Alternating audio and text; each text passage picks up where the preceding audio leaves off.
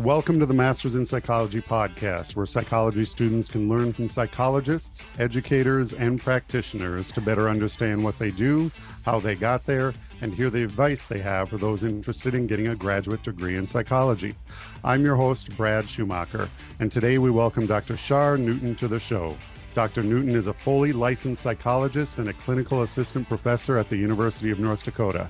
She is the owner and executive director of Legacy Mental Health Services in Lansing, Michigan.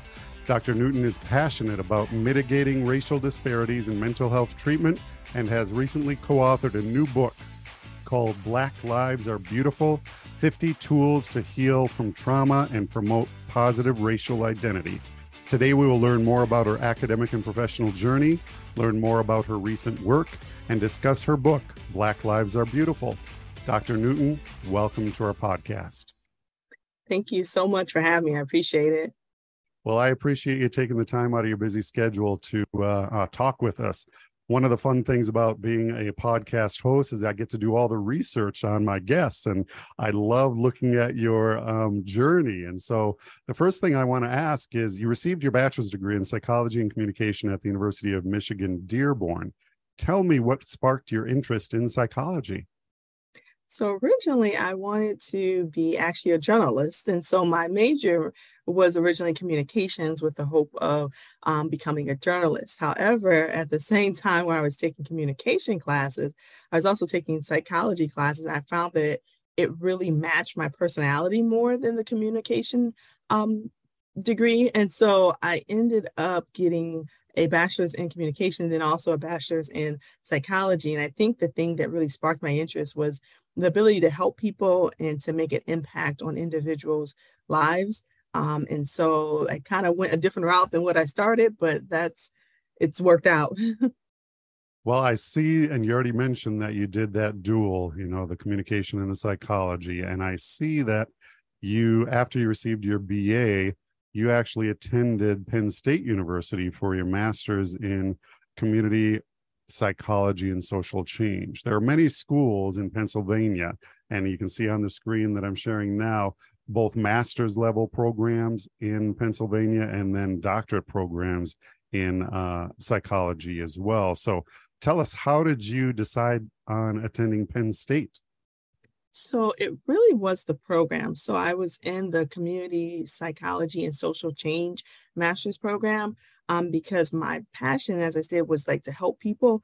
And when I saw their program in community psychology, is really helping people from like a more macro level and looking at how um, you can create change from a um, community perspective. And so their program just seemed really unique um, to me. And that's what really attracted me um, to their program is just doing the research also on the faculty members that were there in their research agendas that helped me really narrow it down as to where I wanted to go for a master's program is that there were a lot of faculty who were doing research about creating social change on a more macro or larger scale level. So it sounds like the program actually drew you in more than anything. Yes, most definitely, most definitely. And then why did you decide to switch then and go to Western Michigan University for your doctorate in counseling psychology? Did you find that you wanted to switch your area or your focus, or you decided, hey, I need a little change of pace? Tell me a little bit more about that. So I actually had an experience when I was at Penn State. I was a part of a research team that was looking at an alternative school program, looking at the impact of alternative education on um, at-risk students. And when I was engaging in the research, I was actually in the school setting, interacting with the students um, and engaging with them. And one of the things I noticed is that the big focus wasn't on the individual for the school, it was on changing behavior. And they would use like a physical restraint program where oftentimes I walk into the building and the kids would be restrained like face down. And it was like, it made me upset because it was like, why are these kids treated like this? Like, why is no one you know, talking to them. I don't even think they had like a school counselor at this particular building. And so it's like, I really began to get a passion to want to hear people's stories and to how to intervene and provide interventions for them versus just, you know, um, maybe mistreating them. And so, like the research I did, um, many times the students would say things like, it's a prison, it's not a school. You know, the difference is we get to go home at night. So I mm-hmm. wanted to create different lived experiences for individuals, particularly marginalized individuals, um, and individuals individuals at risk for like academic failure. And so that's what kind of transitioned me um, to Western Michigan into counseling psychology is the ability to work individually with individual versus systems and from more community perspective. And you were looking at programs. You had mentioned that you were in uh, kind of a study that was looking at those. Um, anything else that stood out in particular at WMU? Yes, most definitely. Um, I often say that some of the most influential people in my life were the faculty that I had at Western. Um, I was under the mentorship of Dr. Um, the late Dr. Lonnie Duncan and Dr. Joseph Morris. They are both African American faculty members who are intentional about promoting multiculturalism and culturally responsive um, psychology, culturally responsive um, counseling. Um, and so those individuals, they're like giants in my life. They're huge individuals who influenced who I am professionally. And I still have a relationship with Dr. Morris now. Um, I actually just texted him yesterday. So these individuals, they gave me opportunity and they sold into my life like on a huge level. So when I think about like outside of my parents, people who are impacted me, like these professors really, they took time to give me opportunities to present research and to just help me professionally you know even sometimes when it didn't feel good like just correcting some um, behaviors that would help me out as i entered into the field like they really took time and interest in me as an individual. And i think what originally got me to western was just um, knowing that they were individuals who were working around issues of race and racism and creating change within the profession so, in hindsight, after going through two different graduate programs, two different schools, what advice would you give students who are considering getting a graduate, um, you know, degree in psychology, and in particular, any advice on how they should select a program, a school? Is it based on, you know, the individuals there? Is it based on what area of study they want to get into? What are your thoughts on that? So it's going to sound a little weird, but I would say find the thing that breaks your heart. So when I was working at Penn State um, for this research team, we were trying to get an understanding of the school um, and the impact of this alternative school setting. It broke my heart seeing the kids being treated like that. So if mm-hmm. you're in psychology or you're thinking about you know going to graduate level studies in psychology i would really start questioning like what breaks your heart? Like what's the thing you really want to do something about? And for me it was making an impact on those students on an individual level and then on a treatment um, or counseling perspective. And so i would say start there and then once you find out like really what your passion is you don't have to have it solidified and stay there because as you can see with my career i kind of went from communications to psychology. It jumped around a little bit um, but I think once you find the thing that you're passionate about, then looking at programs, looking at programs with faculty who will, you know, take that time to mentor and invest within their students. Um, even emailing, reaching out to faculty and seeing how receptive they are to talking about you as a graduate student. Uh, I think that's important. That's a key indicator of how this program may interact um, with you once you're in. And you already mentioned something I, I, was going to point out. You went from psychology and communications to community psychology and social change to counseling psychology. So, mm-hmm. any advice on how a student is supposed to decide which area of psychology should I focus on, or does it kind of come to you in time? I think have conversations with people. Like, I didn't know what counseling um, community psychology really was until I again reached out to some of the faculty members to learn more about their program. Um, and so I would say if there are people who are already doing the work, um, start networking, start connecting with individuals so that you can begin to distinguish between the various um, areas of psychology, and things you can do within the profession. Um, you'll even joining professional networks. Um, I know there are, you know, student-based organizations, um, even through like the American Psychological Association, like trying to get connected with student based organizations, connecting with professionals in the field, that can also help you kind of find your niche and also develop yourself as a, um, you know, as a professional. And I'd also add that there are not only national and regional and local, you yeah. know, um, associations that you can get involved in, also if you're in, especially in high school if you have the opportunity to do some research or do some stuff in the field that you're interested in not only psychology but whatever field you're in at least get yourself out there and try to expose yourself to something in the field any other bits of advice for how students in high school or entering um, undergrad can best prepare for success in the field or find their field? Yeah, I'm so glad you brought that up. So, this is my first time doing this, but I took on a high school student. They're actually dual enrolled, so they're pretty much a high achiever. Um, they're in high school, but they're doing college level courses. And they reached out to me and they were interested in like just learning more about the field. And, you know, at the high school level, you obviously can't see clients. But what I've done is created an internship for this individual where they're doing research around like they're interested in sports, um, psychology, possibly art therapy. They're kind of, they don't know. So I've created like an internship for them this summer where they're researching um, different opportunities um, within the field and different um, areas that they can go into. In addition, I kind of also pull them along on projects that they can help me with um, as well. And so, you know, I think reaching out if you're in high school and you're thinking, hey, maybe psychology sounds interesting, reach out because this individual reached out to me and I was like, I've never done this before in my practice, but I'll I'll, I'll give you the opportunity for sure. Well, you were probably impressed that somebody in high school. It must have been very nerve wracking and, and nerve wracking for them to reach out and say, Hey, I'm really interested. Can you help me out? Is mm-hmm. there anything that you could do or work something out with you? So being impressed, first of all, that they reached out like that. And and the other thing that I would mention is even if you're already in undergrad and you're interested in graduate school, feel free to reach out to the people that you're researching on and look at their research and then mm-hmm. find out if they're taking on any grad students at the time. And if they're not, then uh, kind of move forward and, and plan ahead. But uh, at least reach out and don't be afraid afraid to reach out. Most definitely. So, when you look back at the process related to searching for graduate schools and programs, is there anything that you would do differently? And if so, you know, give us some advice on how, for example, high school students or even undergrad students can actually search for graduate programs or schools. Any advice for them? Mm-hmm. Yeah, I think maybe one of the things um, piece of advice I would give to students, either high school or even if you're an undergrad, um, is really the there's power in connecting with people and networking.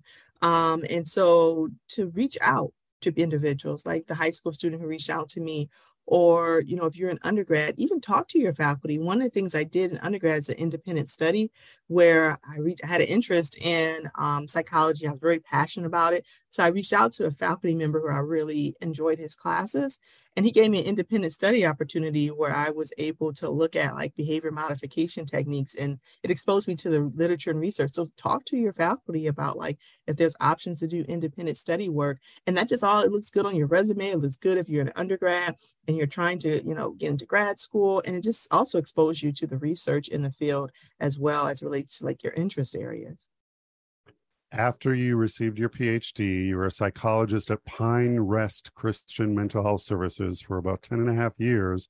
And then you were also an instructor at Western Michigan University for 11 years. You then became the owner and executive director of Legacy Mental Health in Lansing, Michigan in January 2014. So, first of all, tell us a little bit more about your experience as a psychologist, fresh, you know, after receiving your PhD at Pine Rest, and then kind of talk a little bit about how did you find that position at WMU and and your experiences there? Mm-hmm. Yeah, so I was when I was at Pine Rest. That was actually like I was very new, very green to the profession. Um, and that experience it taught me a lot that i didn't know about psychology like that you don't learn in classrooms like how to manage your caseload how to avoid burnout um, how to even schedule your clients and um, do make sure you get everything done, whether it be your case notes and your treatment planning in a timely fashion, um, timely fashion. And so it taught me a lot of things, and even just you know how to you know maintain professional relationships and good relationships with your colleagues. Um, how to collaborate with individuals. Um, so it taught me a lot of positive um, things that I, I didn't get just by, you know, textbook. Um, and also told me, you know, just taught me about how to manage a practice, which then caused me to branch off and establish my own practice um, legacy mental health. Um, so it taught me the skills about billing, um, about how to, you know, navigate your, your caseload and create balance for your work life and personal life. Um, and so I think starting at Pine Rest, um, it was a, a, good start for me, but I knew that I wanted to eventually um, own and do my own private practice. And so I think it taught me the skills to kind of branch off and to be able to be a business owner and um, to be independent. And um, that's been a positive thing because it's also taught me as an employee, like ways that I like to be treated and ways that I want to treat my employees. Um, and a lot of valuable lessons as far as with Western Michigan University is actually, like I mentioned, my mentor, um, Dr. Duncan and Dr. Morris, who gave me the opportunity, was like, you know, Char, are you interested um, in teaching for us? And I think my first class I taught was a research methods course. And I was like, sure, I'll do it. And that's where I also found my passion. Um, so I found my passion in teaching um, and supervision of students. And so it's just been very rewarding um, when I was at Western. It sounds like you like the academic world and you like the private practice world. So, how did you decide, hey, I'm going to go ahead and just go into my private practice, focus on that for a while? Um, I knew that you just mentioned that you knew you wanted to start your own private practice, and there were probably challenges. You already alluded to a few of them. You had to uh, balance your caseload and be able to manage your time, do some of the accounting and the booking. You probably had to deal with insurance. Did you do all of that mm-hmm. yourself, or did you eventually hire some other people to come help you? Yeah, actually, I had to bring in some other individuals because you have to kind of know your strength area. So I had to bring in a biller to help um, marketing of your practice, marketing of yourself as well. So kind of knowing your strengths, um, I did have to bring in additional um, help, and that has been um, a tremendous um, benefit having people who have those skill sets. So, if somebody were um, listening right now and they are almost done with their PhD and they want to go into private practice, any advice to that person who uh, does want to start their own practice? Any challenges that you had to overcome? Any uh, bits of advice for them to make that transition easier? Yeah, I think for me, as I think about that question, um, my nickname is Safe Char. So my husband jokes with me, he calls me Safe Char. So I stay connected, you know, just being transparent to Pine Rest for a long time. And again, I had a lot of positive growth, positive experience from them, but uh, it was always within me to just branch off. But because I'm Safe Char, I'm like, I have a 401k and I have a um, a dental plan and a health plan. And, you know, if clients show up or they don't show up, I get paid. Private practice is a little bit more risky when, you know, if client doesn't show up, you don't get paid that hour, right? So I think one of the biggest things is to think about your long-term goals that you have for your life and your plans. Um, and to really assess that and believe in yourself, like believe that you can do it. Like I was, like I said, I stayed attached to Pine Rest probably for a little bit too long um, before branching off, but I took that leap um, and decided to just do full-time practice um, on my own. And then since that time, I've been able to bring in two other clinicians um, and that's a blessing to be able to provide job opportunities for people and to supervise them because they're at the master's level. So um, I think the thing is to really work with your own thoughts. Like if you're questioning your ability to do it, I do think there are perks or you know benefits to staying connected with organization because you kind of learn the ropes and you learn the side of thing. Um, but then also, you know, you really have to gauge, you know, when when you need to make that move or when you should make that move. Well, you decided to go ahead and make that move, and you you uh, I think you did it uh, back in January. I said of 2014, so it's been uh, over nine years now. I'll share my screen, and you have a, a, personal website, and you also have your business website. So the personal website should be popping up now. Here's drcharnewton.com. Nice mm-hmm. uh, website, tells you a little bit about you tells you a little about your C suite start living and some of your latest work and then how to contact you. What I liked about this is it, it you you have links here that actually just talk about each of the different things that you're um, uh, promoting and you're actually covering, but specifically consulting and coaching as well. And so I'll switch. Here's your legacy mental health website as well. And of course, when we go live, I will post both of these up there so everybody can see this. So tell me about your practice and tell me about what you particularly like focusing on. I mentioned a couple things in the intro, but I wanted you to have some time to talk about your practice and what you are passionate about. Yeah, so my passion really within my practice and within legacy is um, multicultural competency um, and being culturally responsive. So a lot of the work we do around um, do at Legacy is about helping people to heal from things such as racialized trauma and build positive racial identity. Um, we do tend, because I am um, African American, we do tend to attract um, like a, a, you know large um, BIPOC population um, of people who want help in healing um, from things such as discrimination and racism and building up positive identity. Um, and so we specialize in things like such as self-esteem. And then we also, you know, we deal with depression, anxiety, but we always do it within a cultural um, responsive lens um, in the work that we do when we treat um, clients across the lifespan. Now, after you, uh, uh, more recently, I should say, you became a clinical assistant professor at the University of North Dakota, or UND. I mm-hmm. believe at one point you were the director of the School of Counseling program in the College of Education and Human Development at, U- at UND as well. Tell mm-hmm. us more about what you do at UND and how you found that position. Mm-hmm. Yeah, so I've been at UND, it'll be two years in August. Um, and through that position, I have been able to um, teach as well as provide um, provide a lot of their practicum and supervision experience.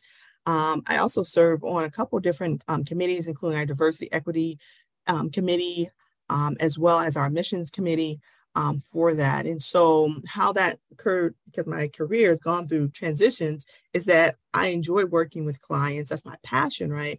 But my heart is really training individuals and particularly training master's level um, individuals. And so, um, what ended up happening was uh, through networking, that's why I keep saying networking, um, a colleague of mine, Dr. Nelson, who's also at UND, um, she went to Western Michigan University. She reached out to me and she told me about the opening for the assistant professorship. And I was like, for sure, I'm, I'm there, like, yes.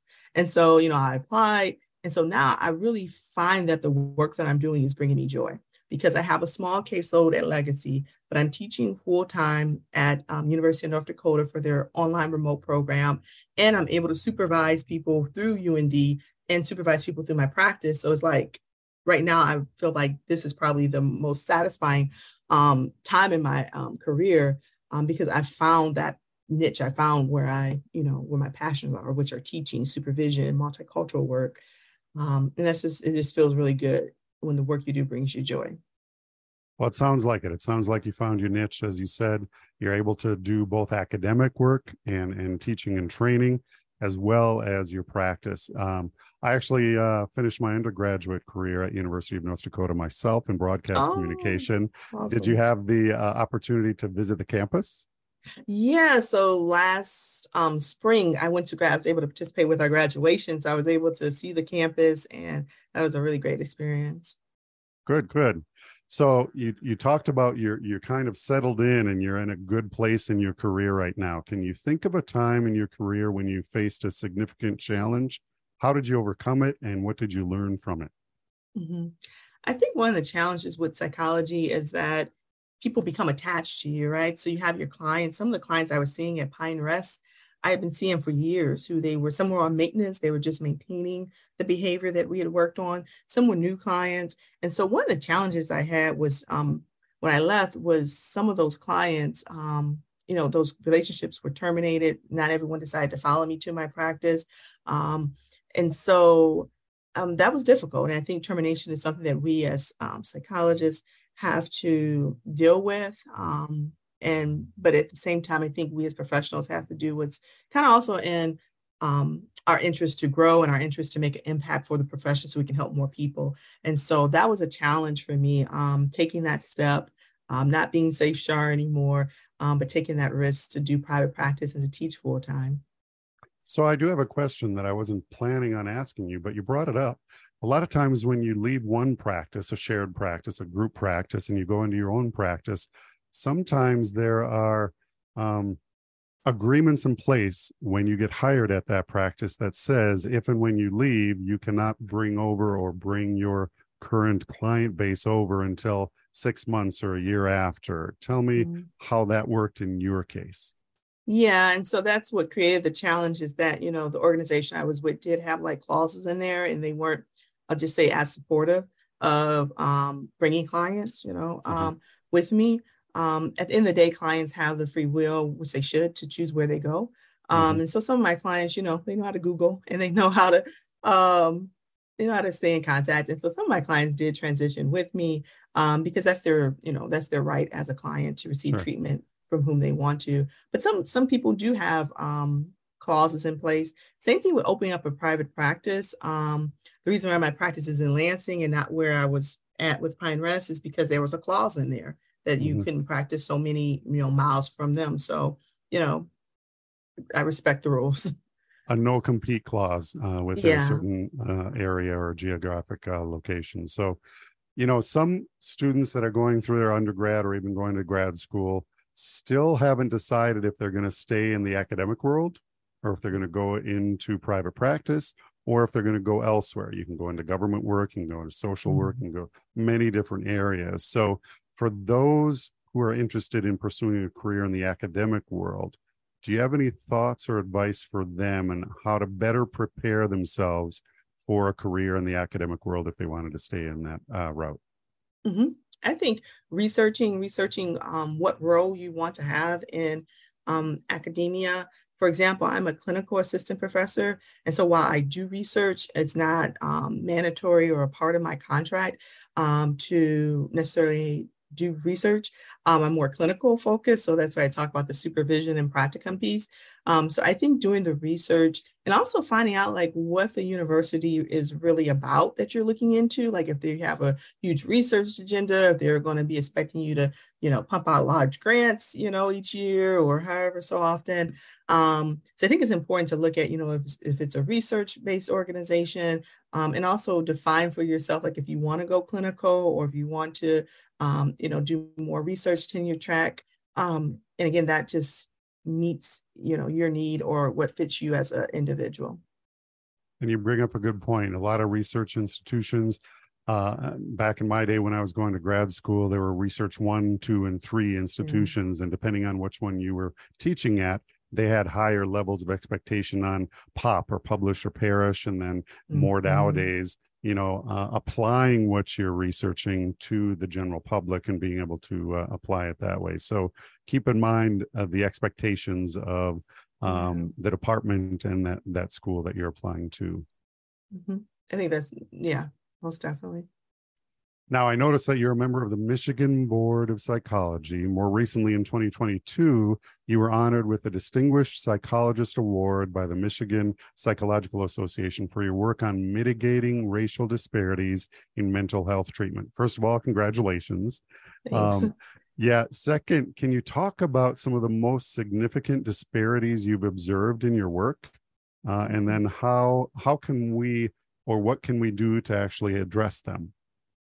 I think one of the biggest disparities around help help seeking behavior. When we look at the research, we know that it takes African Americans and um, BIPOC populations longer to enter into treatment, and then once they enter in, like the retention rate is much um, lower than white Americans, and so I think that's one of the biggest disparities because there's a lot of stigma around mental health. Um, particularly like Black Americans, the stigma may be, well, you just you be strong and um, or just trust God. And those aren't those aren't you know hopeful messages when people are struggling with um, you know things that maybe they do need mental health treatment for. Um, and so breaking down the stigma i think is one of the biggest things. And the disparity is just that help seeking behavior. Like how do we get individuals in the door but how do we not only get them in the door but we honor them and treat them with cultural humility um, once they're there so I was going to say, is it stigmatized? You know, stigmatism, and a lot of it sounds like it is. How how can we help them and the general public and the practitioners help overcome or even change that stigma? Mm-hmm. I think one of the things is partnering with um, credible sources um, within these communities. For example, for Black Americans, the Black Baptist Church um, is a credible source. Many people seek out that source for help. And so, if mental health professionals are able to partner with, if that's putting on programming or um, speaking and building relationships, then that may break down some of that stigma. And then also, I think just on an individual level, it's us breaking down those messages that it's okay to not be okay sometimes, you know, because mm-hmm. you don't always have to just be tough and the strong person. Um, refuting those messages within our own groups, our own um, friendship groups, family groups, um, even if you feel comfortable sharing your story about if you've sought out mental health treatment before, that can help break down stigma. And I was thinking, take race and color out of the equation for a second. You talk about gender. And a lot of times men have that stigma uh, that yeah. no, I'm supposed to be the strong, powerful one, and I'm supposed to be um, the one that shouldn't need that help. So you if you combine that, and then we can talk about all these other groups that uh, you combine, um, you know, three, four different, um, you know, perspectives, and it can be mm-hmm. challenging to overcome that stigma, and not only that, but overcome your fear of how people are going to look at you if they find out that they're actually that you're actually going to a psychologist Right, right. And it, it's so it always just fascinates me. If you say you're going to the doctor for your annual exam, people don't look at you, you know, weird. But if that's you taking care of yourself. So I think right. we have to, you know, really look at how we frame mental health. Yeah, we have to look at psychological, mental well being the same as we look at our physical well being as well. And yeah, so once sure. we get there, then most of this should uh, dissipate or at least uh, decrease. Um, I'm going to share my screen again here, but a little over two weeks ago, you and Dr. Janae Steele released a new book called Black Lives Are Beautiful 50 Tools to Heal from Trauma and Promote Positive Racial Identity. So tell us more about this book and why both of you wrote it. Yeah, so this book is really geared towards um, mental health professionals who work with Black American clients and is also geared towards um, the Black American community.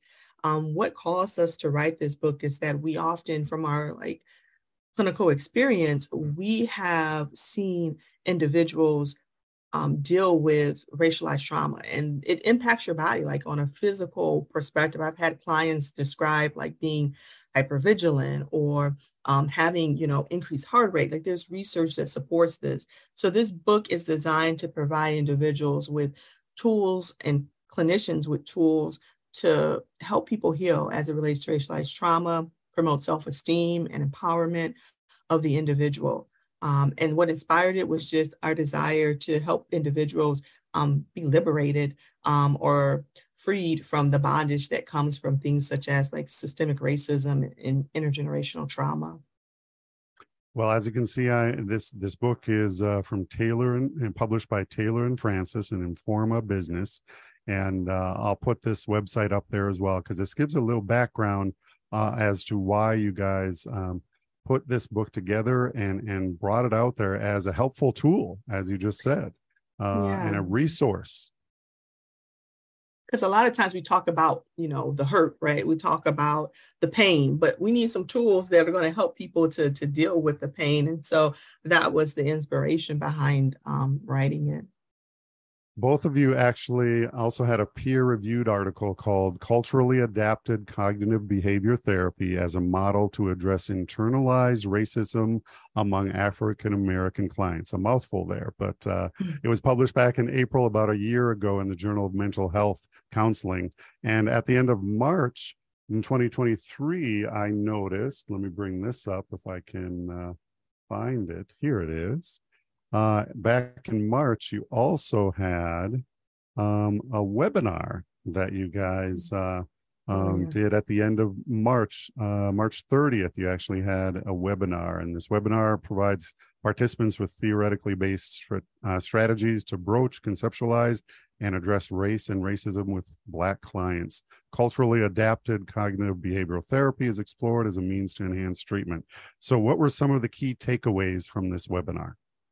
Yeah, so what we did was we like to do um, activities within our webinars that allow people to to really um, practice the skills for clinicians to practice. So we did a lot of work around broaching, we talked about strategies on how to broach, what that looks like, um, and participants were also given the opportunity to um, practice within small groups. A lot of times, Dr. Still and I would do breakout groups where individuals can practice the skills. So because again, looking at the research, we know that a lot of times clinicians aren't broaching race, ethnicity, and culture because it may create guilt or unpleasant emotions.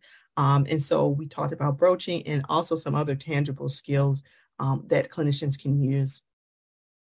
So, how do you stay current and informed in your field? You know, there are many different resources out there, but what resources or strategies do you find the most helpful keeping up with the new developments in this area? Mm-hmm. So I love to read. So I'm a big reader. Um, right now, I'm reading a lot about um, liberation psychology um, and doing some work, own personal work around liberation psychology. So reading, but then also engaging with professional communities. Um, this summer, myself and um, some colleagues will be presenting at APA um, Division 14's Society on Race um, will be presenting. But then also, I'm very excited to be attending a lot of those um, workshops and um, panel discussions to hear from scholars within the field. Um, and so that's what I do. Like I love reading, and I think also just attending conferences, whether it be you know big conferences or even you know at your state level. I think that that's important. So, what do you see are the biggest challenges facing uh, the field of psychology right now? And kind of relate it back to our students, our audience. How can students, researchers, and even practitioners work to address some of these challenges? I think one thing is um, for a long time, the field of psychology has been very Eurocentric. And I think decolonizing um, the field um, and in- incorporating things like the book that we wrote, like Black Lives Are Beautiful, into curriculum and into, you know, training of clinicians and I think getting out scholarly research that is diverse is so important. Um, and I think that's one of the biggest challenges is how do we include voices at the table that often may not be heard um, that can help shift it from like a more you know Eurocentric viewpoint um, to things that are more adaptable to um, diverse or racially diverse cultures. So when we look at where you're at right now, you've already mentioned you found your niche. What do you love yeah. most about your job or jobs? I think one of the things I love most is that I'm able to do stuff that um, has can impact individuals, right? Um, and so being able to like write a book and to know that people have been giving us good feedback on that book and that they're saying, you know, they're reading it and it's making an impact. Like that to me is the thing I love most. I also love part of my job now with my private practice where I only have that handful of clients, but I'm able to supervise and to sew into other like master's level clinicians. Um, same thing with UND, like that it's just that common link of being able to do work that I know that, you know, someone else is going to carry it on. Um, because as I mentioned earlier about Dr. Duncan and Dr. Morris, like they sold into me. And so now I'm doing it for someone else. And so that's what is impactful for me. The last thing I'll share on my screen here is social media. Of course, we'll put all your social media uh, accounts up here when we go live as well. Psychology Today has a good write up on you as well. And then you have LinkedIn uh, has a good write up. And um, I'm trying to reach this other one. Here's a nice uh, one from 2019, oh, and this is when you were uh, appointed on the Michigan Board of Psychology. So it was kind of nice to see that on Facebook. Now, one thing that I did uncover was your uh, about nine months ago, you uh, uh, posted a message uh, in support of, I believe, the Future for Teens. tell mm-hmm. us a little bit about this, if you don't mind. Future for Teens is actually a colleague of mine, Dr. Um, Brandy Pritchett Johnson. Um, she started Future for Teens, I think actually, you know, when she was back at Western in her doctoral program. Um, and it makes an impact on youth and um, the community. And so she reached out to me to do the video. And I was like, for sure, because I'm all about supporting um, individuals that are positive and that are making an impact on future generations. And so that was a video, I think, for a, a, campaign that she was doing for Future for Teens, which helps with, I think, social emotional um, support for youth that may be, um, you know, more marginalized. Okay. And then I will also include some links to the University of Michigan Dearborn, your undergrad, and then your master's yeah. the Penn State, and then Western Michigan University on uh, as soon as we go live as well. So um, near the end of our podcast, we usually like asking our, our guests some fun questions. So the first one I okay. usually ask is tell us something unique about yourself. Okay, so I love LeBron James. I love basketball. Um, and so I always tell people if I ever met LeBron, I probably would like pass out or something. Um, so I'm a basketball fan, but I think that's just connected to my self-care. Um, it's a way in which, like with my brother or my husband, that we just kind of relax after, you know, hard day of working. Um, and so that's something that if you you're really in my inner circle, you know, I kind of have this thing for LeBron. I think he's like one of the best players. that's great. That's great. Now, uh, within academic field or outside of it, what is your favorite term, principle, or theory, and why? Um, I think it connects back to the liberation psychology, this idea of self-consciousness and raising individuals um, self-awareness about themselves so they can address systems of oppression. Um, so those sort of concepts um, connected to liberation psychology is um, some of my favorite concepts is self-empowerment um, as well as um, critical consciousness. What is something new that you learned recently? Something new that I've learned recently. Um, I have learned. it's gonna sound weird, but I have a one and a half year old, um, and I have learned um, just how to be silly, really, because he likes watching Mickey Mouse House and um, they have like little dances on Disney Channel. And so just to be free and be silly um, is something he brings out my inner child every day. And so that would be something new that I've learned about myself is just releasing that inner child. I think it's self-care and healthy. Well, it sounds like it. You know, as soon as you have a child and you you you look at life a little differently, you have a different perspective, and you prioritize things a little differently as soon as you That's have true. a child. Um, any other advice for those interested in the field of psychology? Um, I would just encourage individuals to um, really do the research, look into various aspects. Um, it's okay to change your mind. I hope that's what you took from my interview um, because you'll end up where you're supposed to be and to trust yourself. You know, I was safe Char, but I trusted myself and have had success with it. So, you know, whether that's if you're in undergrad, you're like, I don't know if I can go to grad school, you know, trust yourself. Like if it's in your spirit, trust that you have the ability and look for supports. You know, for first generational college students, there usually are places on campus that will support you through the journey. So you don't have to go it alone. I mentioned several people throughout this um, interview who have supported and uplifted and mentored me. Find those connections and supports as well. So instead of safe Char, we could say push yourself, trust yourself, Char. Yes, yes. one final fun question. If you had the time and money to complete one project or go on one trip, what would you do? Ah, oh, goodness. I went to Europe with my siblings a couple years ago, and I mm-hmm. want to go back to Europe again because it was a kind of a short trip. So if I had the money or time, um, I would just do like don't know, I think like a very long time in Europe, just like, because um, I enjoy experiencing different cultures. Um, and I feel like there's just so much more that I could have learned um, or exposed myself to, because I think just being in America, we're kind of encapsulated, but just learning different nuances. So different cultures interest me. That's great. That's great. And I, I talk to same people who've never traveled outside of the United States, and I say, try to do that in it if you have any chance to do that because it opens up your eyes uh, a little bit more of what other people are going through, how they live, and that puts things into perspective how well you may have it here in the United States. Now, I'm not arguing for US over other countries. I'm just saying it opens up your mind when you see mm-hmm. other people living in different environments, different worlds, different cultures, and uh, you can incorporate that into your everyday, um, you know, conversations with others. So, mm-hmm. Char, is there anything else that you'd like to discuss or bring up in this podcast? No, I just really appreciate the opportunity to chat with you and thank you. Well, I appreciate your time and willingness to share your thoughts and your journey with us, Char. Thanks again. Thank you.